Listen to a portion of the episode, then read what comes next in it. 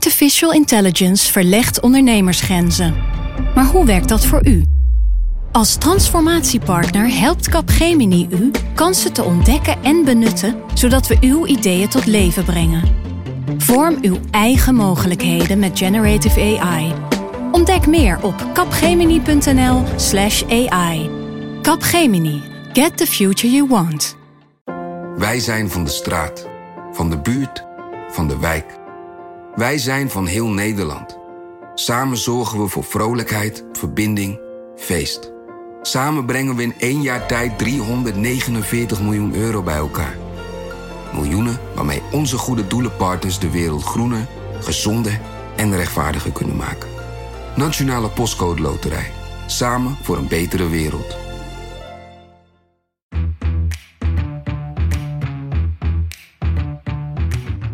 Dit is Haagse Zaken. Mijn naam is Lemja Aharoy. I congratulate the leaders for so crazily being able to make these trade deals that were so good for their country and so bad for the United States. Hoe moeten we dit zien? Weet je, het, is de, het is de wereld op zijn kop eigenlijk. Nou ja, kijk, dit is een man die een geweldig vermogen heeft om ruzie te maken met zijn, eh, met zijn beste vrienden. En hij houdt zich niet aan de, hoe je het zeggen, de vormvoorschriften. I must say my personal views on the importance of the EU have evolved over the years.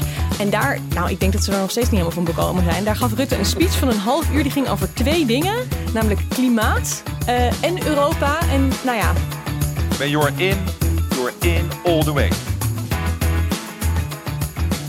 Deze week over de veranderende wereldorde en de rol van Nederland daarin.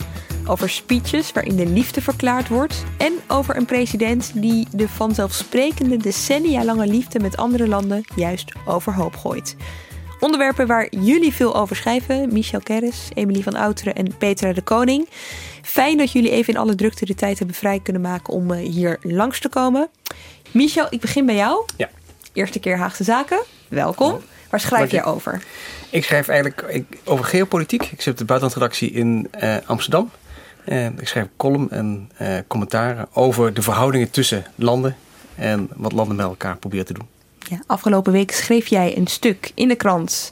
En het was een analysestuk na aanleiding van de G7. Ja. Ik citeer. Met een combinatie van boersheid en aan agressie grenzende verongelijkheid heeft Donald Trump afgelopen week einde op de G7-top in Canada duidelijk gemaakt dat hij de naoorlogse wereldorde van regels, overleg en een minimum aan fatsoen definitief heeft ingeruild voor het recht van de sterkste en de stijl van een lomperik. Een quote. Vertel eens eventjes kort, Michel, wat er gebeurde op die G7.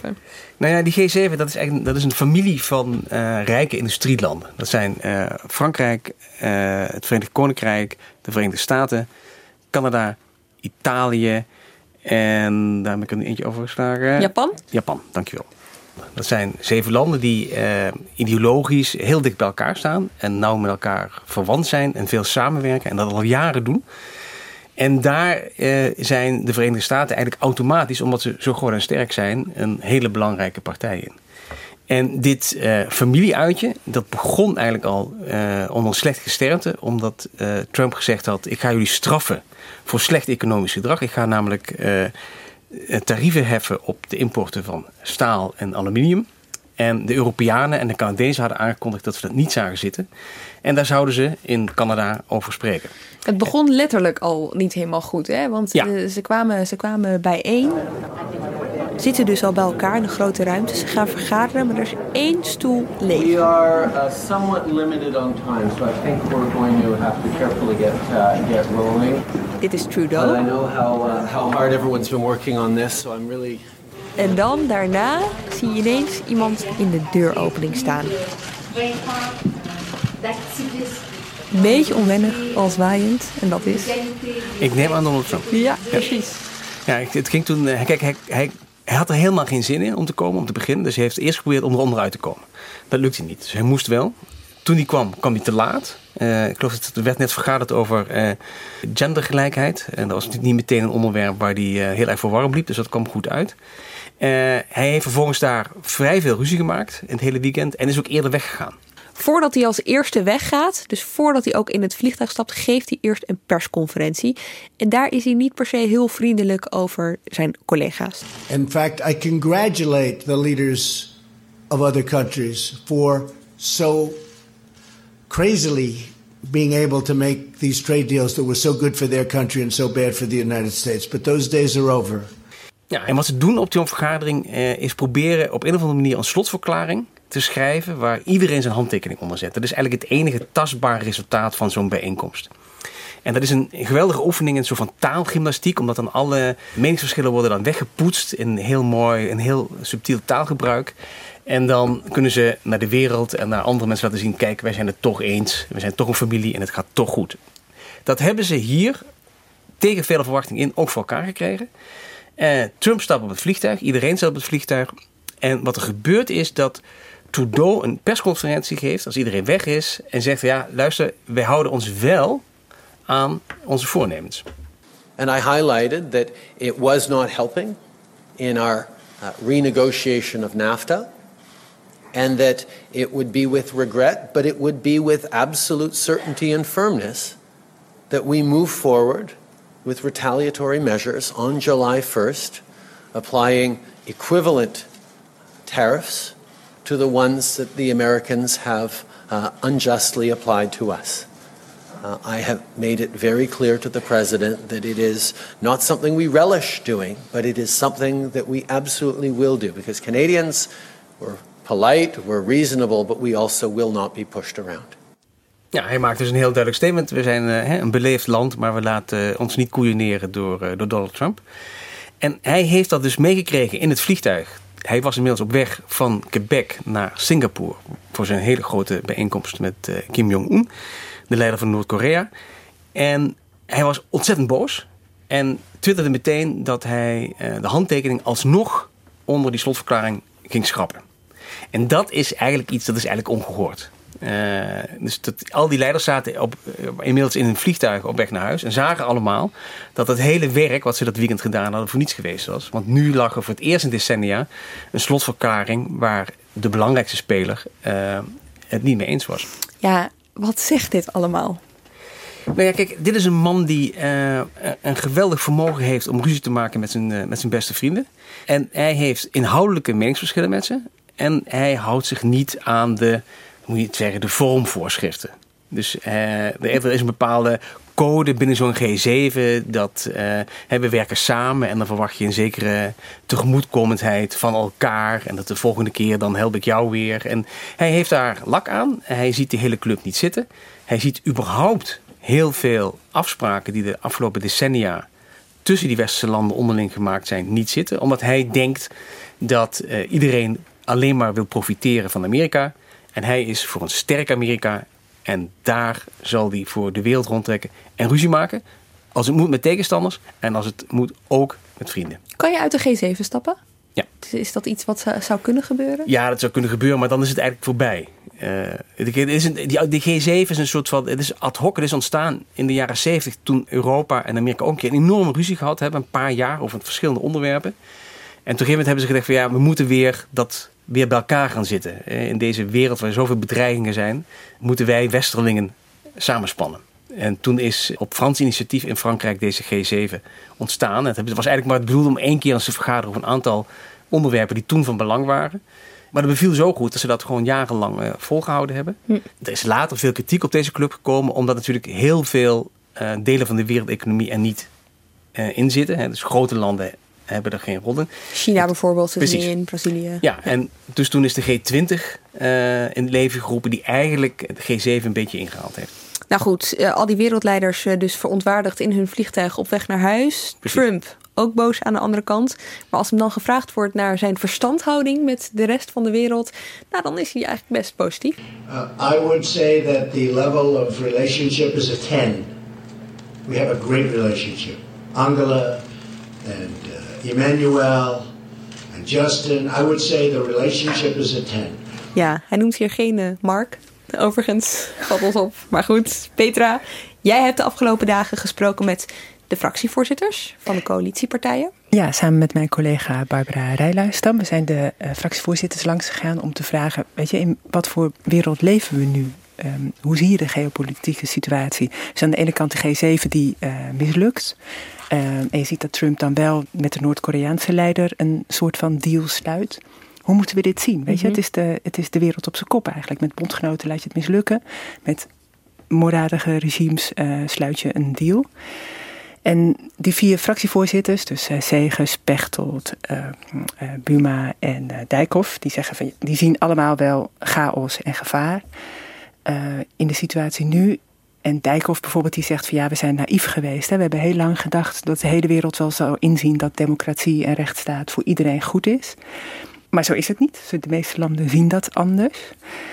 En Pechtold en Buma die wijzen ook heel duidelijk Rusland aan als een, als een groot gevaar voor stabiliteit in de wereld. En uh, Segers noemt dan ook nog Turkije. Uh, dat vindt hij eigenlijk een groter gevaar dan uh, Rusland. Waarom? Nou, hij zegt in Rusland, Poetin is een nationalist, maar die wordt niet zozeer ideologisch gedreven. Daar kun je afspraken mee maken. Als je mm -hmm. afspreekt, zijn, je invloedssfeer is tot daar, dan kun je een status quo bereiken.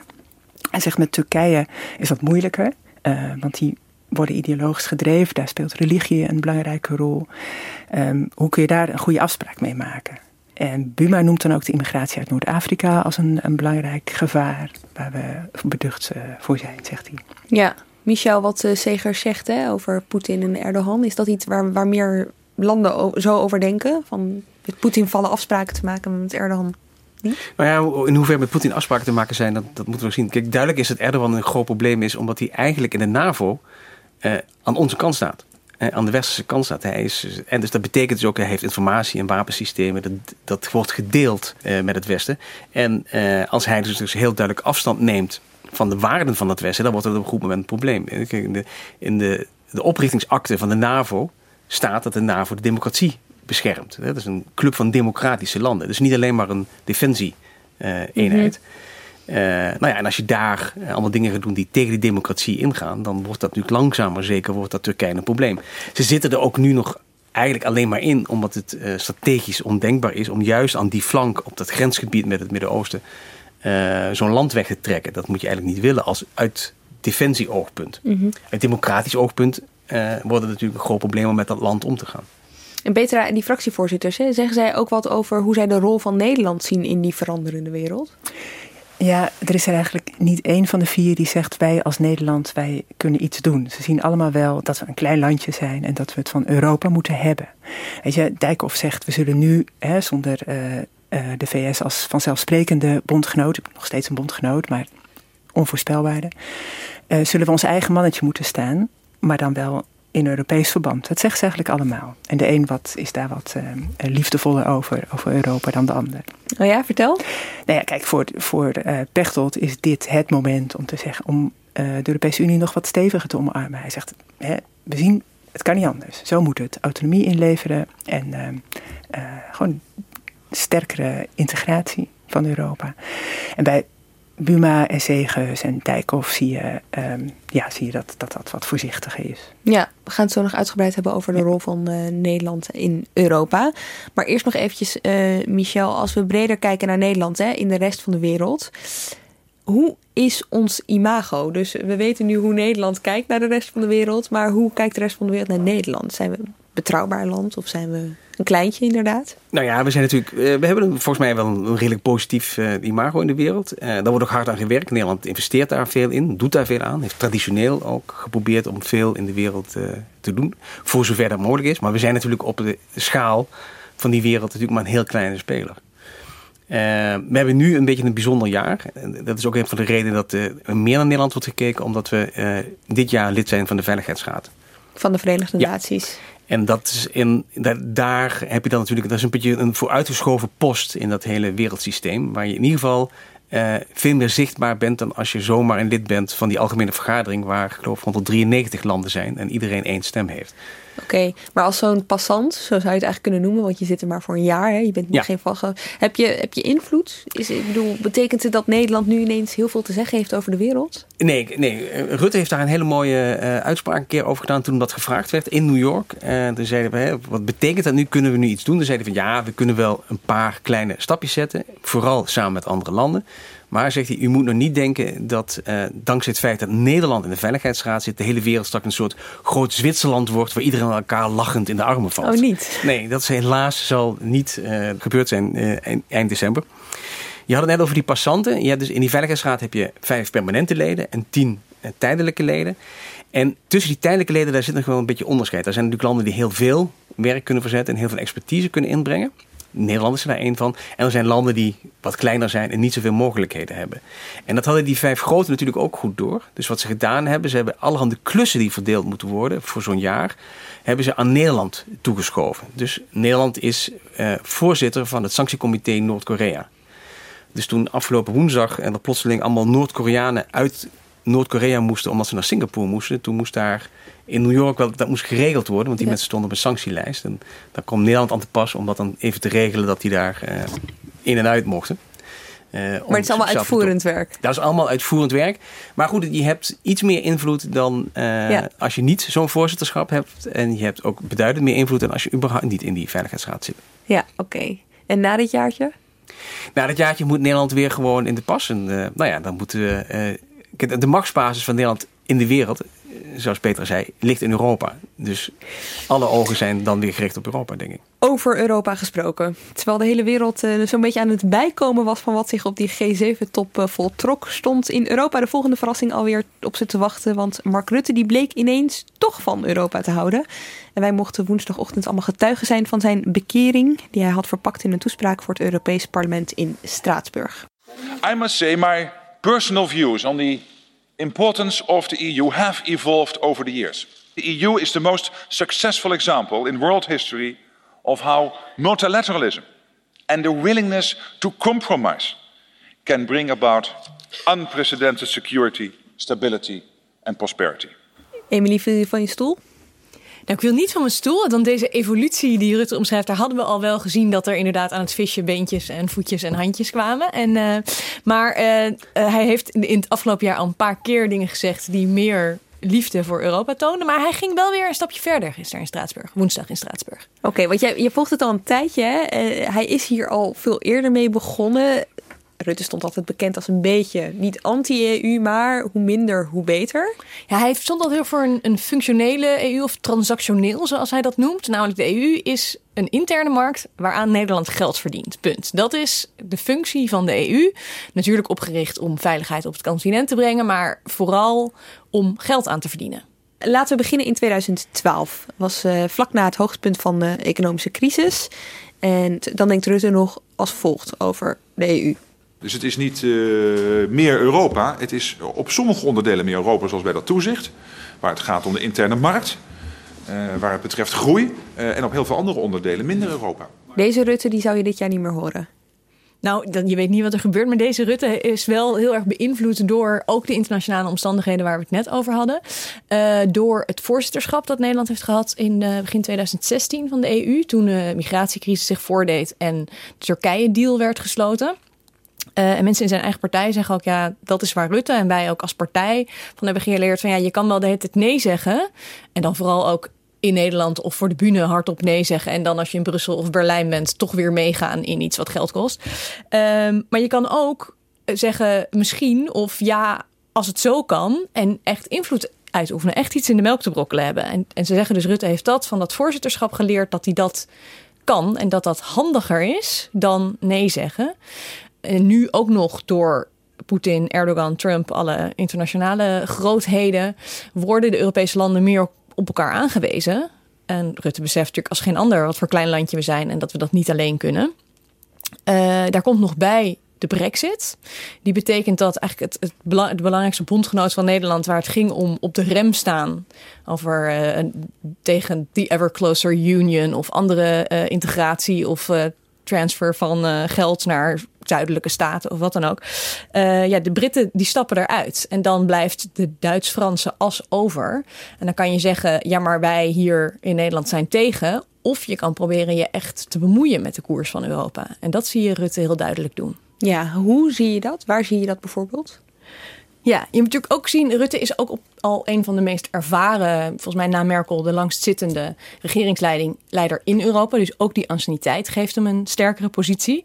Want hij kwam in 2010 als premier van een regering met gedoogsteun van de PVV, die, die helemaal alleen maar nee, uh, misschien zelfs wel nexit uh, wilde zeggen tegen Europa. Dat was toen een minister van Financiën, Jan Kees de Jager, die altijd zei: I can, I can be Dutch, I'm Dutch, therefore I can be blunt. Ik bedoel, Nederland had echt geen vrienden in Brussel op dat moment. Peter, jij, werkte toen in Brussel. Ja, ik was daar toen correspondent en dat was echt wel een schok in Brussel. Die nieuwe regering, Rutte 1, met uh, de PVV als gedoogpartner. Dus uh, weet je, zodra het over migratie ging, dan bemoeide Wilders zich ermee. En dat, dat was, daar begrepen de andere landen echt niks van. In 2012 uh, kwam Wilders toen ook nog met het Polenmeldpunt. Nou, dat, dat, vonden ze echt, dat vonden ze echt bizar. En vooral de Oost-Europese landen waren natuurlijk heel erg boos. En Rutte zweeg daarover, die liet zich daar niet over uit. En dat namen ze hem erg kwalijk. Ja, en dat is wel echt veranderd. Dat, dat Rutte, Rutte's positie in Europa is gewoon heel erg veranderd. De anciëniteit, hij, heeft natuurlijk, hij geeft leiding aan een heel ander kabinet. Mm -hmm. En met alle geopolitieke dingen die er aan de hand zijn. Uh, ja, al, dat alles maakt dat zijn positie daar anders is, versterkt is. En ook zijn positie hier, waar hij hier nog wel voor de, de, de rechterflank van de VVD en de, de, de, de PVV-kiezer de eurosceptische kiezer lang zei: nee, geen geld naar de Grieken, nee, uh, minder Europa. Um, dat ze in zijn gezien dat dat niet werkt. Want uiteindelijk gaat er meestal toch meer geld naar Europa. Dus als je dan voor de bühne het heel hard nee hebt gezegd mm -hmm. en je, je draait uiteindelijk, dan is dat misschien wel pijnlijker dan als je van, van tevoren hebt gezegd: nou, misschien op de volgende voorwaarden. Um, en je ziet bij Rutte die transformatie in het afgelopen jaar, zie je die heel erg publiekelijk. Hij gaf in maart een speech in Berlijn. En dat was nog erg. Uh, uh, dat was, daar zat hij nog wel erg op die lijn van het is een interne markt. How do I see the European Union? In a single sentence, as a community of values and a partnership of 27 sovereign states that make each other stronger when a joint approach is needed and keep to the agreements they make. Ja, dus een deal is een deal, afspraak is afspraak en uh, daar moeten we ons aan houden. En ja, we zijn gemeenschappelijke waarden mm -hmm. uh, unie, maar toch vooral een gemeenschappelijke markt. Um, en dat, dat zei hij in Berlijn op een, op een, bij een stichting waar hij over Europa moest spreken. Uh, dus daar was hij speciaal uitgenodigd en wist hij dat dat van hem verwacht werd. Ja. Maar um, een paar weken geleden was er een VVD-congres. En daar, nou, ik denk dat ze er nog steeds niet helemaal van bekomen zijn. Daar gaf Rutte een speech van een half uur. Die ging over twee dingen, namelijk klimaat en de noodzaak om daar iets aan te doen. Uh, en Europa. En nou ja, toch wel iets meer dan wow. uh, alleen maar een warm gevoel. Tot een aantal jaar geleden keek ik naar Europa als, ja, logisch, daar zijn we lid van. Maar heel, wat ik maar even noem, transactioneel. Je haalt eruit wat je erin steekt. Maar nu wij zien hoe instabiel de wereld aan het worden is. Kijk naar de situatie rondom Europa, Rusland en Oekraïne. Uh, Syrië. Uh, wat er gebeurd is na de aanvankelijke hoop die we hadden in Noord-Afrika, na de revoluties daar. Hoe instabiel het daar geworden is. Kijk alleen naar een land als Libië, maar ook Egypte. Het Midden-Oosten vredesproces. De onvoorspelbaarheid van de nieuwe Amerikaanse regering. Uh, dan zie je dus dat je je moet afvragen hoe je als klein land met zoveel welvaart, met maar, maar 200 bij 300 kilometer zijn we. We hebben 17 miljoen mensen. Wil je dit land veilig en stabiel houden, dan kan dat niet anders dan dat we ingebed zitten in sterke internationale structuren. Kortom, we gaan nu naar de Europese verkiezingen. Wij zijn tegen Nexit. Wij zijn tegen de Verenigde Staten van Europa. Maar wij zijn wel in ons belang van veiligheid, van stabiliteit en van een sterke economie. Zijn wij voorstander van lidmaatschap van de Europese Unie. Maar dan wel een Unie die precies weet wat hij wil. En waar de VVD in belangrijke mate invloed op kan uitoefenen. Dus met z'n allen campagne voeren om dat te bereiken. Ja, ja de campagne voor mij is al, is al begonnen. Onvoorstelbaar, zeg jij, Michel. Ja, nee, dit, dit, de, de verandering is echt enorm. Maar het gaat nog verder, hè? Want wat hij hier nog zegt is... Nederland is onderdeel van het blok Europa in de wereld. Dus ja. de buitengrenzen, mm. migratie, ja, klimaat, gren, logischerwijs grensoverschrijdend, veiligheid. Ook weer die buitengrens. Uh, Rutte heeft Europa erg ook nodig, bijvoorbeeld in het hele MA17-proces. Wat hij in Straatsburg deed afgelopen week, daar ging hij nog verder. Daar ging hij zich ook namelijk bemoeien met de interne Europese dynamiek en de rechtsstaat. And yes, of course, there can be no democratic legitimacy without the rule of law. Let me be crystal clear on that point. Ours is a union of laws and values. Membership of the EU is not a statement of intent. It means opting unconditionally for freedom of the press, an independent judiciary, legal certainty, and all those other democratic achievements that bind us together as a community of values. It's literally part of the deal. When you're in, you're in all the way. Michel, onvoorstelbaar volgens jou. Ja, nou ja, wat me ook opviel in het uh, eerdere fragment is dat uh, Rutte het woord transactioneel gebruikt. Uh, dat zou hij nou niet meer in zijn speeches moeten herhalen. Want dat is nou precies dat dat Trump kenmerkt. Wat betekent het? Nou ja, het, het, betekent gewoon dat je elke afspraak die je maakt, dan moet er eentje verliezen. Uh, dus uh, je, je, reduceert het samenwerken van staten tot transacties. Dus ik doe iets voor jou, jij doet iets voor mij. En als twee mensen gaan onderhandelen, dan gaat er eentje naar huis met kiespijn. Dat kan niet anders. helemaal anders. in Trumps wereld kun je niet anders opereren. En dat is dus, dus alle regels en normen en afspraken die er zijn, die schuift hij gewoon aan de kant. En dat wordt vaak in dat transactionele gezien. Dus mhm. hij wil gewoon a better deal for America. Heel simpel. En nu kan Rutte best wel een better deal voor de Netherlands willen. Uh, maar het is heel opmerkelijk dat hij zich dus nu steeds meer gelegen laat liggen aan dat systeem waarin Nederland is ingebed.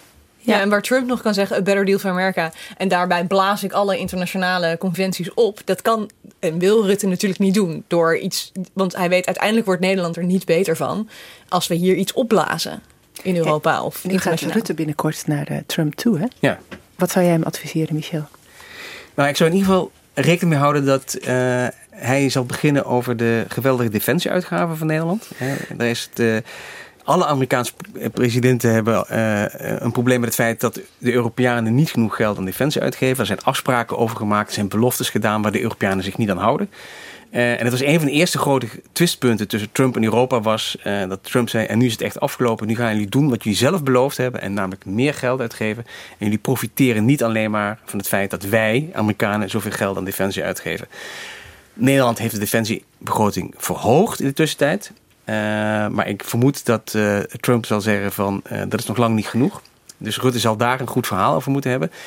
Ik denk dat hij MH17 ter sprake zal brengen. Uh, Rutte is toch bezig voortdurend om de druk op de Russen hoog te houden. Uh, hij heeft dat nu via de VN gespeeld uh, een paar weken geleden. Zonder Amerikanen komt hij daar ook niet verder. Dat heeft hij ook hard nodig. dus dat zal hij zeker ook naar voren brengen. En hij zal, denk ik, ook een lans breken voor internationale, vrije internationale handel. Ja, want Nederland profiteert enorm van het feit dat we over de wereld kunnen zonder al te veel problemen. Uh, als je uh, overal tolmuren en handelsoorlogen hebt, dan is dat uiteindelijk heel slecht voor iedereen, maar ook uitzonderlijk slecht voor Nederland. Even terug naar zijn rol in Europa, want uh, de Brexit is in werking gebracht. Ja. Zo noem je dat volgens mij. dat dat vraagt ook wat van Nederland. Hè? Kun je even uitleggen waarom dat zo belangrijk is dat Nederland daarin een proactievere rol gaat nemen? Ja, nou, vroeger was het zo dat uh, in Europa gebeurt niks als Frankrijk en Duitsland niet samenwerken. Maar elke keer als die twee bij elkaar kwamen, dan kregen ze hier in Den Haag het een beetje benauwd. Want dat zijn twee enorme spelers en dan heb je als Nederland uiteindelijk niet meer zoveel in te brengen. Dus wat, er vaak, wat je vaak zag gebeuren was dan dat Frankrijk en Duitsland een plan hadden. En dan kwam er een Duitser hier in Den Haag langs en die luisterde dan heel beleefd wat Nederland van het plan vond. En Nederland vond het dan misschien niet helemaal zo goed. En dan ging die Duitser weg en dan deden ze precies wat ze Duitsland en Frankrijk wilden. En dat heeft Nederland heel vaak ervaren. En dus dacht Nederland, daar moeten we, we moeten tegenwicht hebben. En waar keken ze dan naar? Ja, dan keken ze naar die andere grote speler, namelijk het Verenigd Koninkrijk. Het Verenigd Koninkrijk had, als het om Europa ging, eh, vaak dezelfde houding. Hè. Die wilde graag een markt, die wilde een groter Europa. Die wilde niet per se een Europa waar nauwer samengewerkt mhm. werd. Dus die twee landen lagen eigenlijk heel dicht bij elkaar wat Europa betreft. En bovendien waren zij ook beide natuurlijk heel Atlantisch. Hè? Dus eh, in, de, in de Randstad kijken mensen graag naar het westen. Dan kijk je eerst naar Groot-Brittannië en dan verder, eh, nog verder naar het westen. En eh, de Britten hebben ook die houding om naar buiten te kijken. Dus die waren veel minder op dat continent eh, gericht. Ja, nu dat weg is, moet je dus iets. Nou, we hebben net al gehad de eh, coalitie die uh, Rutte is gaan smeden met noordelijke landen, die dus klein zijn, maar wel hetzelfde denken. En hij kruipt ook steeds meer, zie je nu, naar Duitsland en Frankrijk toe, omdat hij wel gezien heeft dat je je er tegenaan moet bemoeien. Een jaar geleden bijvoorbeeld kreeg hij vaak de kritiek dat hij zich, wat Europa eh, op afstand hield. Hè. Visies over Europa, dat vond hij echt verschrikkelijk. Ja, uh, nu heeft hij gezien, ja, dat moet nu gewoon, je moet het je moet het omarmen.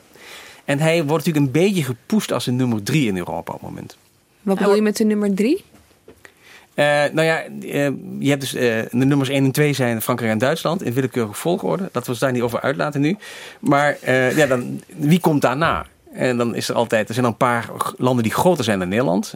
maar goed, in Spanje, Italië zijn, liggen niet echt voor de hand dat die nu een hele actieve rol gaan spelen. Met Polen hebben we problemen over democratie, dus dat ligt ook niet zo handig. Dus ja, op een of andere manier rolt het balletje dan toch opeens richting Rutte.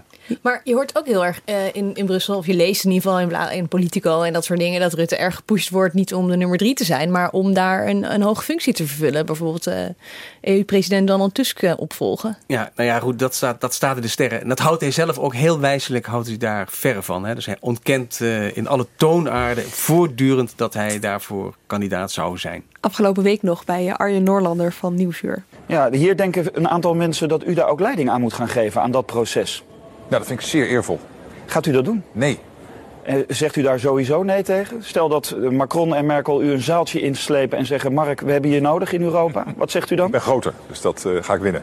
Ja, maar dat gaat u zeker niet doen? Nee, dat ga ik zeker niet doen, omdat ik mijn taak in Nederland zien. Ik, ik, kan, ik kan niet uh, tegen Nederland zeggen: mijn taak is het land economische groei en veiligheid. en dan vervolgens een Europese baan. Dat gaat niet. Bovendien, de Nederlandse coalitie uh, draait goed. Uh, maar het is een ingewikkelde coalitie van vier partijen met één zetel meerderheid. En daar heb ik mij aan gecommitteerd tot en met de verkiezingen van 2021. Parijs en Berlijn hoeven niet te bellen. Maar ze hebben ook nog niet gebeld. Dat is nog erger. Nee, maar al zouden ze bellen, ook dan niet. Wat zijn deze woorden waard? Nou ja, dit is, dit is standard operating procedure. Je kunt uh, je kandidatuur niet te vroeg naar voren brengen, want dan uh, ga je eraan. Dat zo, zo'n vroege kandidatuur wordt altijd uh, afgebrand voordat het zo is. bovendien heb je onmiddellijk een probleem in je eigen hoofdstad. Want ja, blijkbaar vind je het hier niet meer leuk genoeg, niet meer belangrijk genoeg. Vind je je coalitie, uh, ben je klaar, wil je weg. Dus dat is heel slecht voor je maar eigenlijk komt het gewoon tijdtechnisch verkeerd uit. Want uh, Tusk wordt in 2019 vervangen. En wij hebben hier als het kabinet blijft zitten pas in 2021 weer verkiezingen. Hey, maar het is wel interessant dat Rutte uh, dat nee koppelt aan de coalitie. Ik bedoel, als het kabinet eerder valt, dan geldt zijn nee dus niet meer. Ja, ja, we hebben verkiezingen volgend jaar voor de, voor de Eerste Kamer via de Provinciale Staten. Dan kan het best dat deze coalitie geen uh, meerderheid meer heeft. 2019, mooi moment. Zie je iets hem doen? Ik heb het gisteren ook gevraagd. Ik heb een rondje gemaakt langs de Europa-woordvoerders van verschillende partijen. Naar aanleiding van die speech van hoe zien jullie nou deze transformatie, deze bekering van uh, Rutte? En toen vroeg ik dat ook van ja, is het niet? Ik geloof dat de SGP, uh, iemand van de SGP had getwitterd, dit uh, klinkt wel erg als een open sollicitatie. Is het dat? Is dit, zien we hem langzaam ook zo bewegen, omdat je natuurlijk niet als de grote euroscepticus daar een belangrijke baan krijgt? En bijna iedereen zei, nou, ik geloof dat Rutte echt volledig gecommitteerd is aan het Nederlandse belang. Dat hij hier is, dat hij hier blijft. Hij heeft dat binnen de coalitie ook gezegd. Hè? Ik, uh, misschien uh, word ik nog wel een vierde keer premier. Het is helemaal niet gezegd dat ik, dat ik wegga als VVD-leider. Um, aan de andere kant zeggen ook mensen van partijen die helemaal geen vrienden zijn met de VVD van Rutte. Ja, hij zou het wel goed kunnen. Ja, het zou eigenlijk, ze vinden het ook bijna wel, oh ja? wel een soort van gaaf dat we voor die positie in aanmerking komen. Um, maar wat Michel zei, ja, dat moet je natuurlijk nooit hardop zeggen. Dat zag je, Lubbers wilde graag een baantje in uh, Brussel. Balkenende uh, was, uh, deed daar niet geheimzinnig over.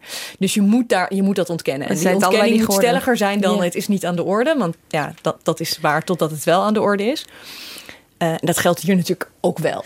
We weten niet hoe het gaat. Ik denk niet dat als ze morgen zouden bellen, dat hij hier alles uit zijn handen laat vallen. Maar het is nog lang voordat het uh, echt besloten moet worden. Petra, hoe kijken die andere fractievoorzitters naar die uh, rol van Nederland in Europa en dat Rutte best wel het voortouw aan het nemen is?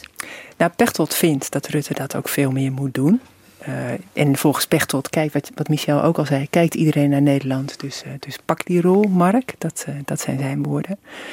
Um, ja, bij de anderen speelt dat veel minder of Nederland daarin een voortrekkersrol in moet spelen. Dus ik denk dat hij niet heel erg wordt aangespoord door de, door de andere partijen. Ja, kijkt ze wel met verbazing naar het feit dat hij zo'n omslag heeft gemaakt? Nou, Buma die zei, um, voor de liberalen is Europese Unie altijd een vrijhandelsproject geweest. Uh, wij hebben dat als CDA altijd anders gezien. Wij zagen het wel als een waardeproject. En uh, heel goed dat, uh, dat Mark daar nu ook het licht ziet. Ja, oh ja, het licht ziet. Ja, nou, zo, zei hij dat, zo zei hij dat niet hoor. Zo zei hij dat niet. Maar dat hij nu ook inziet dat het meer is dan alleen maar uh, uh, geld verdienen. Ja, er staan nog wel een paar dossiers te wachten ook hè, de komende tijd. Onder andere de vluchtelingencrisis natuurlijk. Italië die zich daar heel duidelijk over heeft uitgesproken. Uh, is dat iets waar jullie de komende tijd ook echt op gaan letten? Hoe Rutte zich daarin gaat mengen? Wat voor positie hij inneemt bijvoorbeeld? Ja, Nederland heeft daar natuurlijk een vrij duidelijke positie in ingenomen. Um, en uh, de, de, Nederland heeft een belangrijke rol gespeeld in die deal met Turkije. En ook gezegd dat willen we ook met Afrikaanse landen. Daar is zelfs deels de formatie opgeklapt. GroenLinks wilde dat namelijk niet. En je zag deze week in de Kamer dat staatssecretaris Harbers eigenlijk moest toegeven dat, ja, dat er absoluut geen gesprekken worden gevoerd met Afrikaanse landen. Dus dat is niet het antwoord op uh, migratie. Uh, boten laten ronddobberen op de Middellandse Zee zoals nu gebeurt deze week, is ook niet het antwoord. Dus ja, Rutte beseft, beseft wel degelijk dat daar binnen Europa een ander antwoord op moet komen. En dat dat alleen maar gezamenlijk gevonden kan worden. En dat is heel ingewikkeld, want daar zijn Oost-Europese landen zijn er weer tegen. Nou, daar hebben we dan ook weer ruzie mee tussen aanhalingstekens over rechtsstatelijke kwesties, democratie, persvrijheid. Dus dat, ja, dat, dat hangt ook allemaal aan elkaar samen. Um, dus het is niet zo dat er los een oplossing voor het migratieprobleem gevonden kan worden. Dat, dat haakt allemaal in elkaar.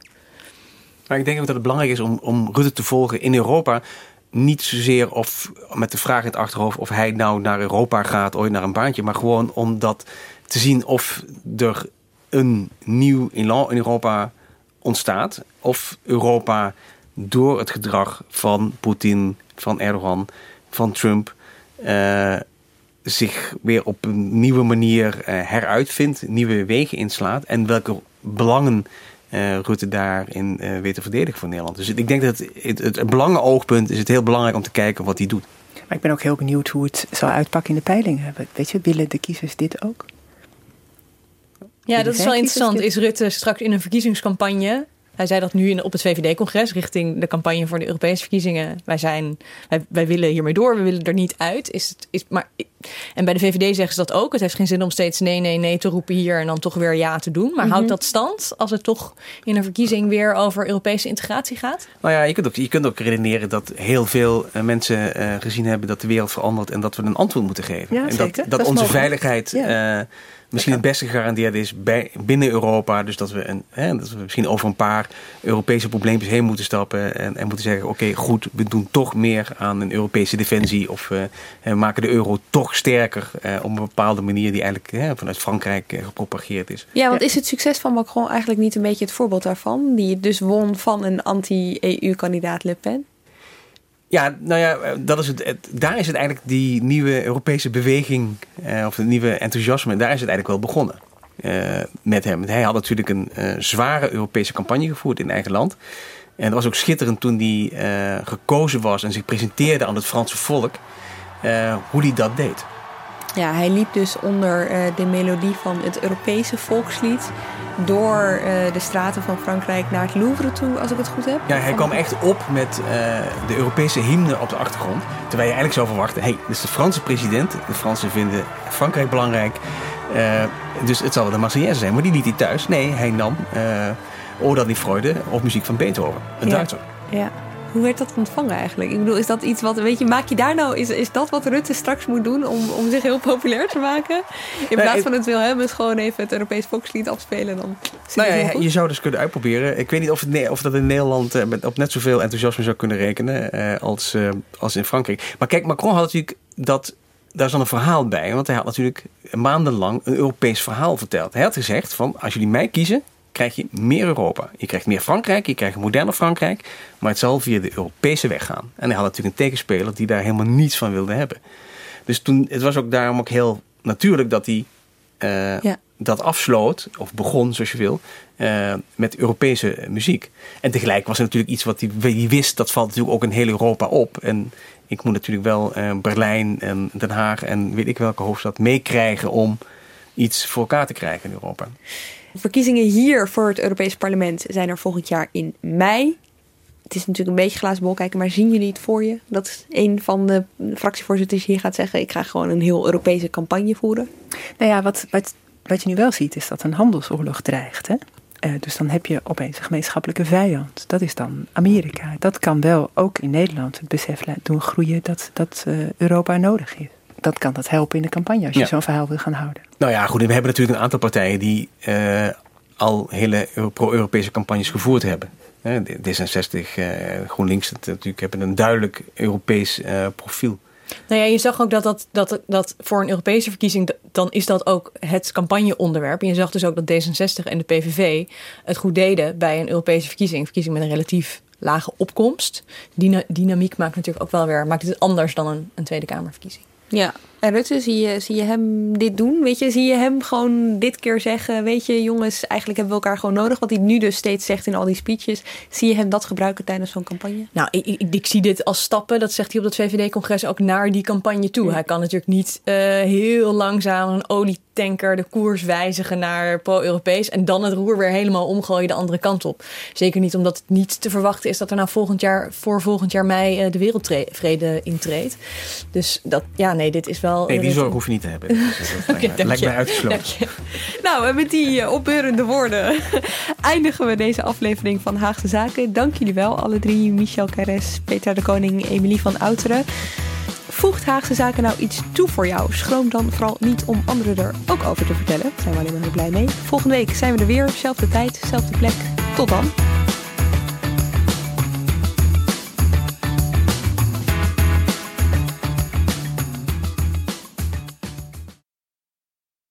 Je hebt aardig wat vermogen opgebouwd. En daar zit je dan, met je ton op de bank. Wel een beetje saai, hè? Wil jij, als belegger, onderdeel zijn van het verleden of van de toekomst? Bridgefund is een slimme fintech die een brug slaat tussen de financiële behoeften van ondernemers en van beleggers. Dus wie belegt bij Bridgefund krijgt niet alleen een mooie vaste rente, maar brengt ook ondernemers in beweging. Echt waar, met die ton kan je zoveel betere dingen doen. Bridgefund. Make money smile.